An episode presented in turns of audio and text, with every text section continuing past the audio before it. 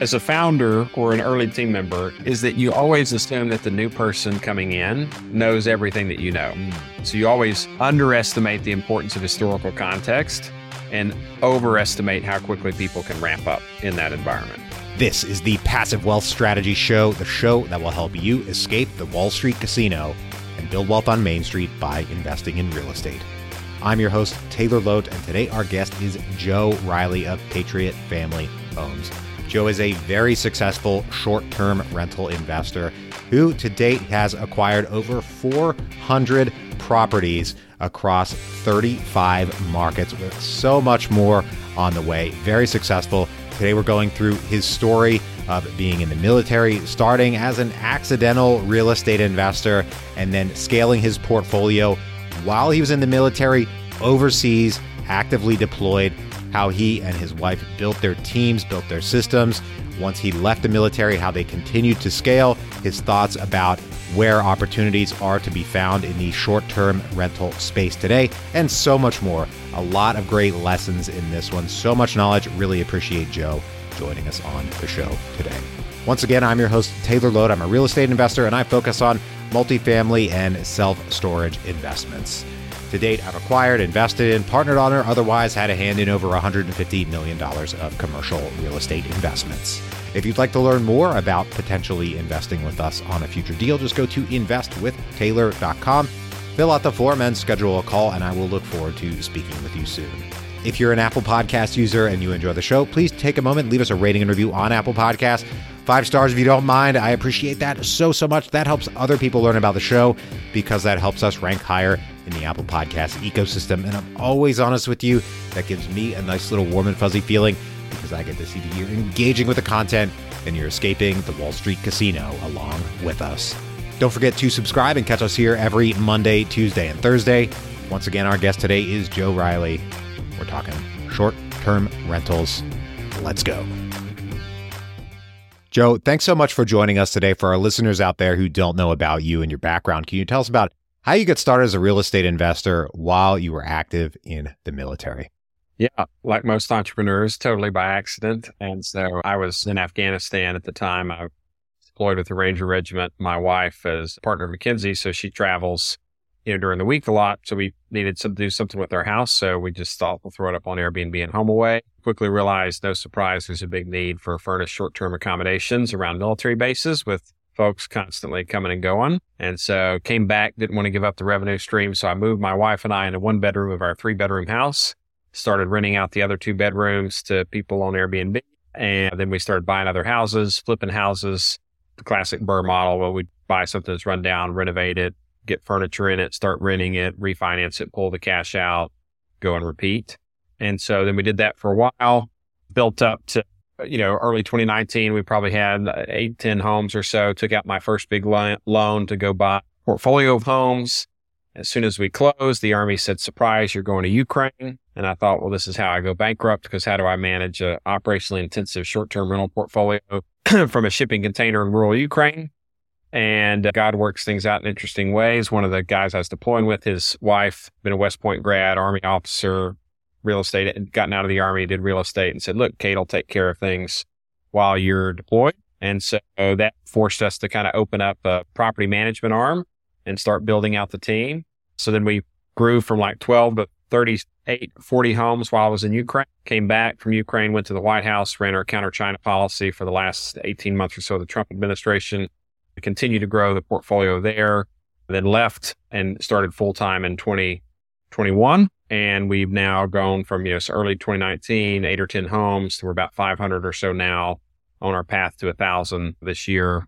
And uh, all short term rental properties, Airbnbs, VRBOs, but not what you would think of of the kind of million dollar beach home or multi million dollar, you know, mountain chalet or high end, you know, apartments as much, much more the kind of, we, we call it run of the mill t- homes and run of the mill towns for run of the mill folks. And so, you know, we started out around all around military bases, then quickly realized there's need for this in college towns and obviously tourist destinations and state capitals and places that have major hospital systems and have people, you know, basically we're looking for what we would call affordable real estate markets with a lot of churn because that churn then creates the demand for what we want.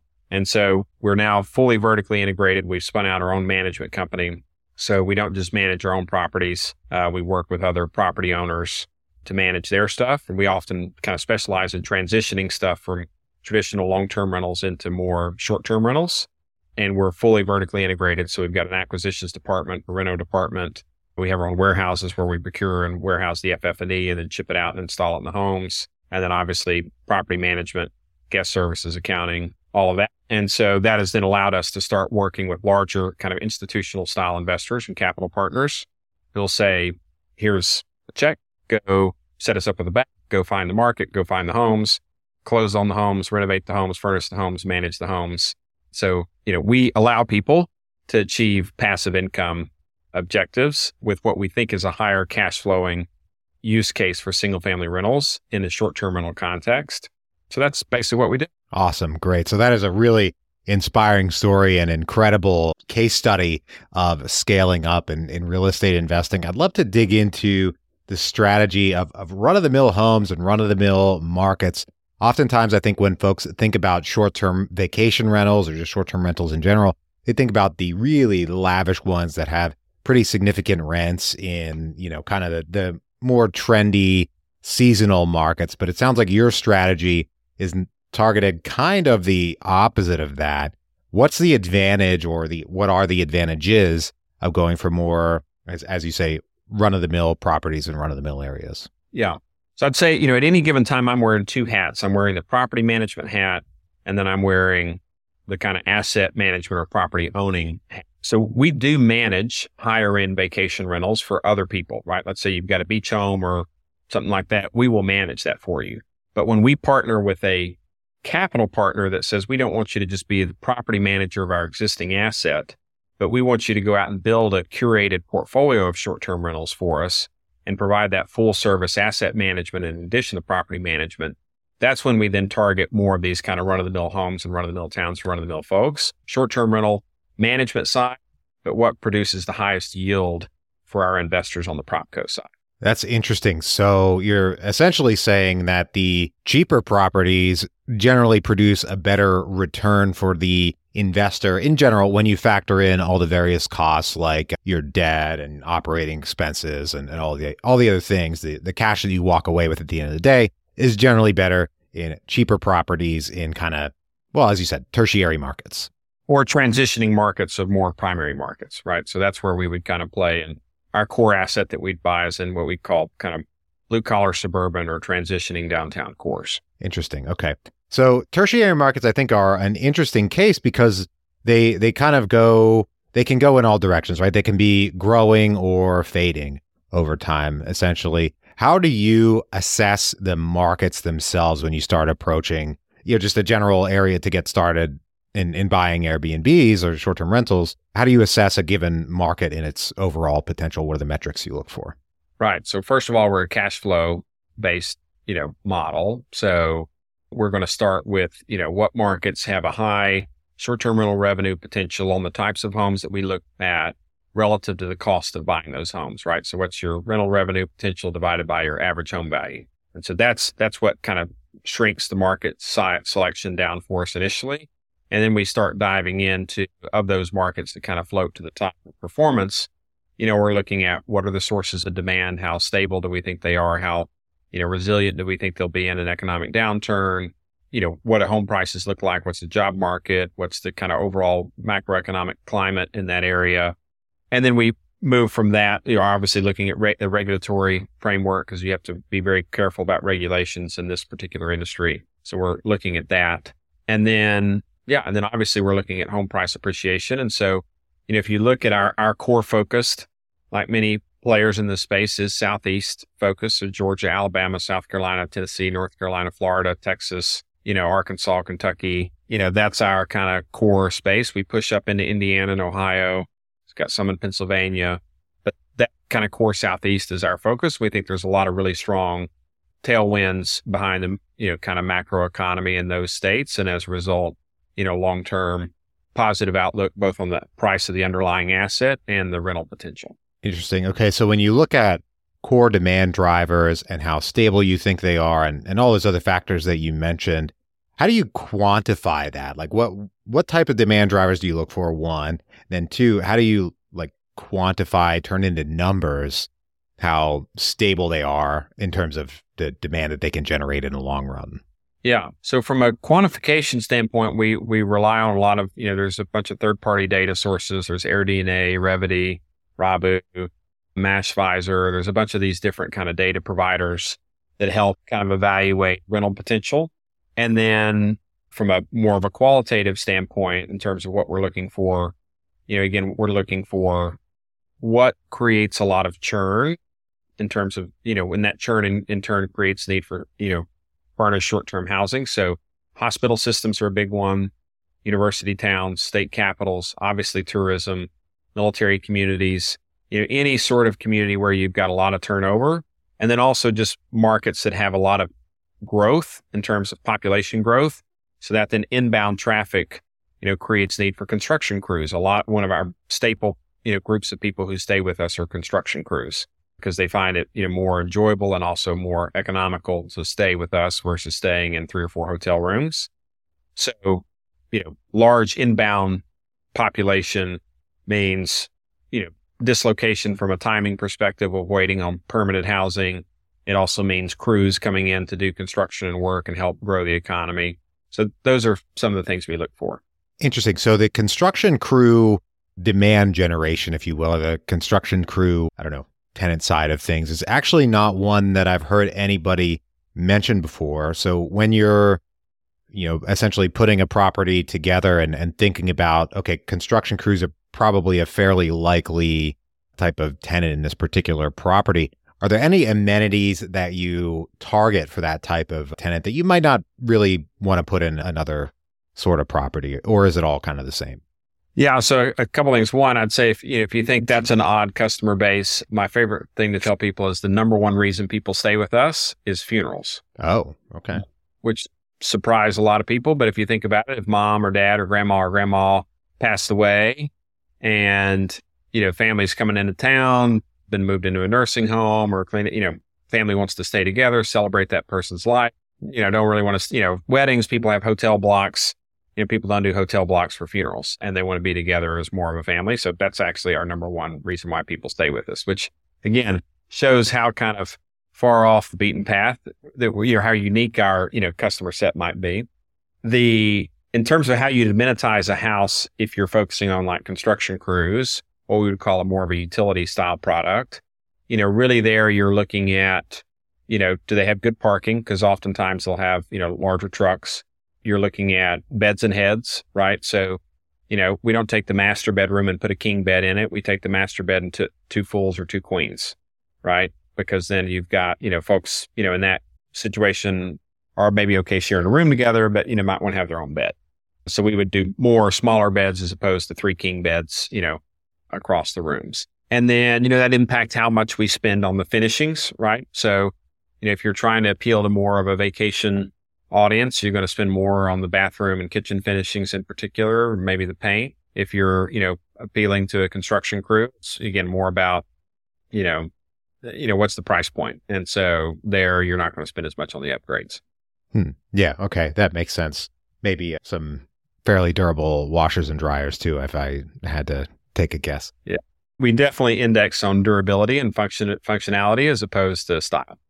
Yeah. We think we have some decent style, but you know, we're cheap assembled, you know, platform bed does not often fare well. So we look, we get reinforced steel bed frames and box springs and, you know, we're built to last. Makes a lot of sense. So focusing a little bit on your particular story of scaling up and, and really building your business, it sounds like reading between the lines, it sounds like you really embraced building teams and systems in your business a lot earlier or more quickly than some other folks who don't scale quite as quickly or don't scale at all do. And I, I, might be making some assumptions here, but I'm betting you would agree. And if you do agree, what are some keys to that process that helped you build your team, build your systems, build your business, and continue to grow? Well, we're f- first and foremost a mission focused company, right? And we hire people, we tell people we don't give people jobs, we give people missions. And so, you know, that kind of comes over from our military mindset, right? We work a lot with our, our, number one source of employees are military spouses, you know, who need remote, portable, flexible employment are awesome loyal employees. We work a lot with veterans, obviously work a lot with folks in the industry, and we work a lot with, particularly in our warehouse and maintenance roles, with people who've come from prison, gotten out of prison, right? And who are looking, you know, looking to kind of, you know, build something back with their lives. They're very grateful for their job. They work super hard. It, you know, in fact, our, to get around the supply chains, we, my grandfather ran a Christian rehabilitation center for men leaving prison. And so we built them a wood shop and then a bigger wood shop and a bigger wood shop. And now they manufacture much of the furniture that goes into our homes.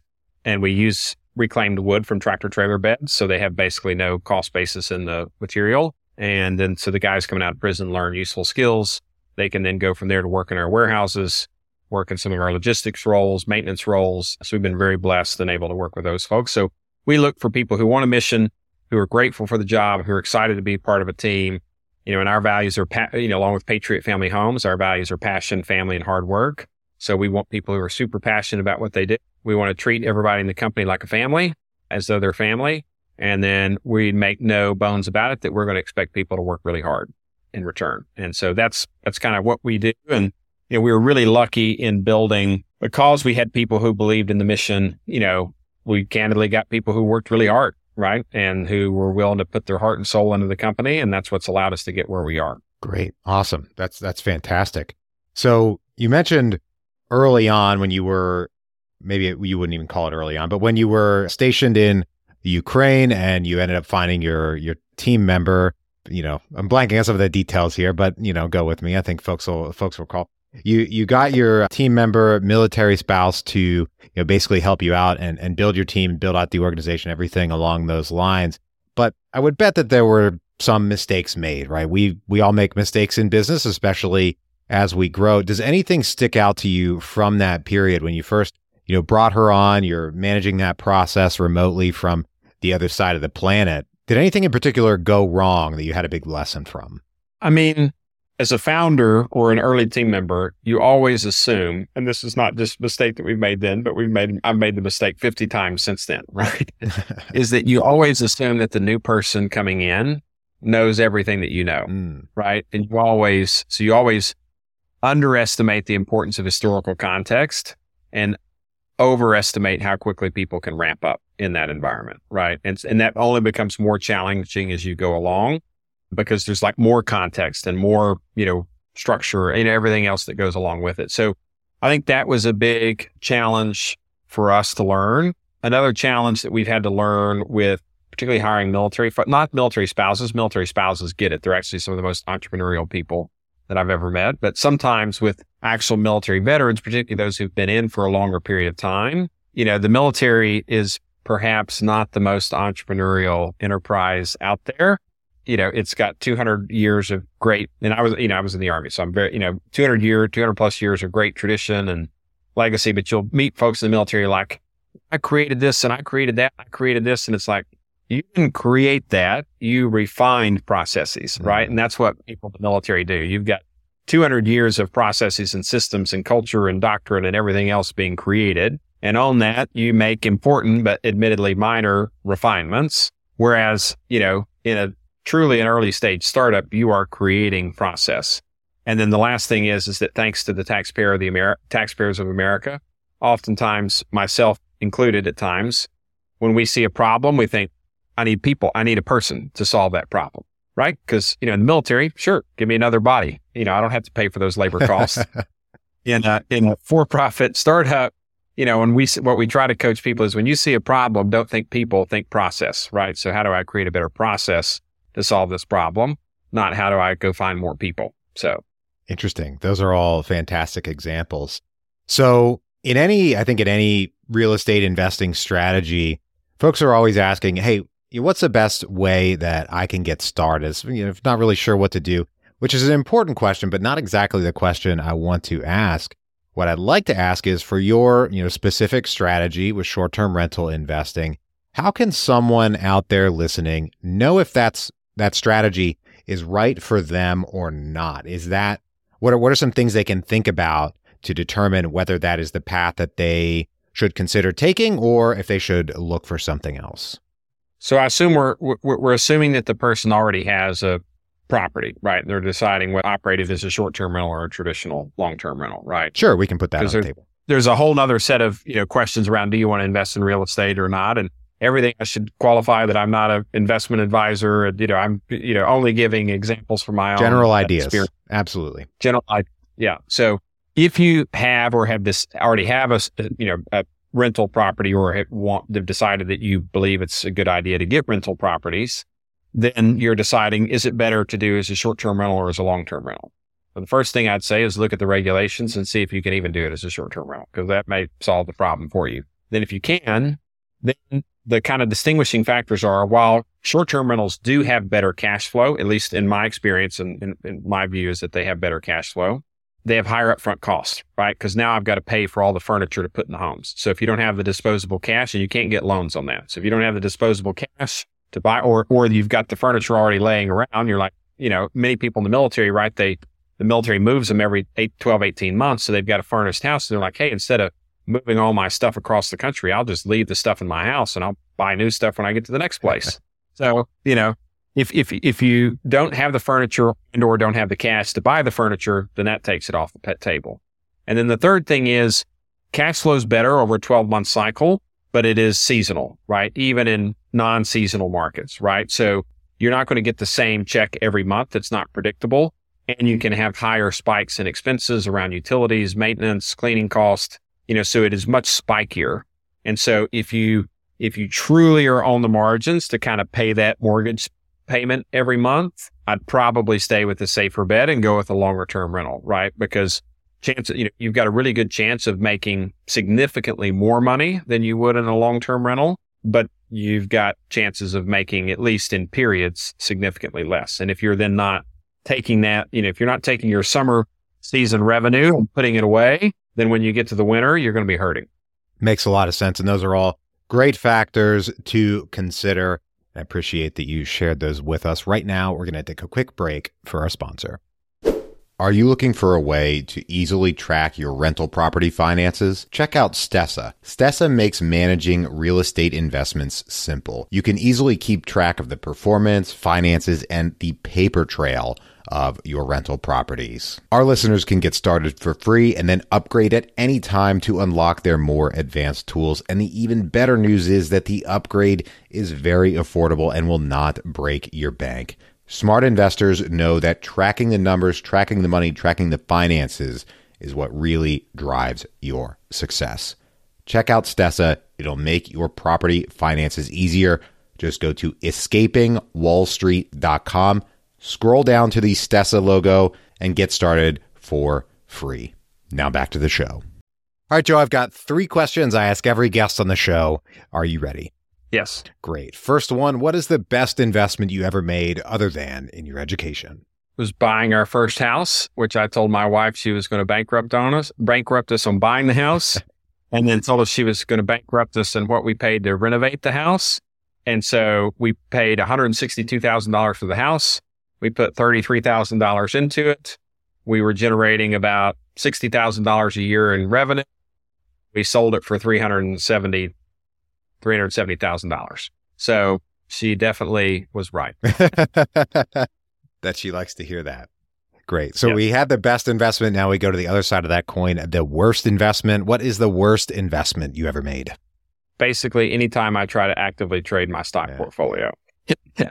and within that, I would say definitely the worst investment was Fannie Mae and Fr- Freddie Mac. So, you know, I was on the bet that, you know, they were going to be privatized and then the stock price was going to go up accordingly and got it completely wrong and, you know, lost probably 75, 80% plus of what I'd put. So, ouch. Yeah. Wow. Well, gener- if, if you're an entrepreneur, you're probably not good at selecting your own stocks. So you should just, you know, you're either, an, you're either an operator or an allocator. Very few people are both. And so if you're an entrepreneur, it means you're probably an operator. You're not an allocator. Find somebody who's an allocator. Let them allocate your money. If you're an allocator, and you think you, you know, are going to be the next great, you know, entrepreneur, you're probably not. Go find somebody who is an operator, you know, and trade off with them and help, you know, get them the capital that they need to be successful. Well, well, yeah, my trades have all gone south. So that's why I try not to do that anymore. Well, my favorite question here at the end of the show is what is the most important lesson you've learned in business and investing? People are everything, you know. So if you got good people, you trust that you train them well, give them motivation, give them a mission, they'll they'll make you successful. If you don't have good people or you're not good to your people, good luck. So Great. Well, Joe, thanks so much for joining us today and sharing all these lessons about your growth, your business, and what you do in the short term rental space. If folks want to reach out, if they want to get in touch with you, if they want to track you down and learn more about what you're up to, anything like that, where can they find you? Just go to patriotfamilyhomes.com. So as www.patriotfamilyhomes.plural.com. And, you know, we help manage pro- people's properties. If you have a property you want to run as a short term rental, we do master leasing on properties. So we'll sign a three or five year lease on a property, turn around and sublease it, operate it as a short term rental. And if you're looking to go out and try to find a property to buy, you know, we have those opportunities as well. Great. Well, thank you once again for joining us today. To everybody out there, thank you for tuning in. If you're enjoying the show, please take a moment and leave us a rating and review on Apple Podcasts. Five stars if you don't mind, you guys. I appreciate that so, so much. That helps other people learn about the show because that helps us rank higher in the Apple Podcast ecosystem. And I'm always honest with our listeners. That gives me a nice little warm and fuzzy feeling because I get to see that you're engaging with the content and you're escaping the Wall Street casino along with us. If you're listening on YouTube, hit that subscribe button, hit the thumbs up on this video, and we'll see you on the next one. Right now, I hope you guys have a great rest of your day, and we'll talk to you soon. Bye bye.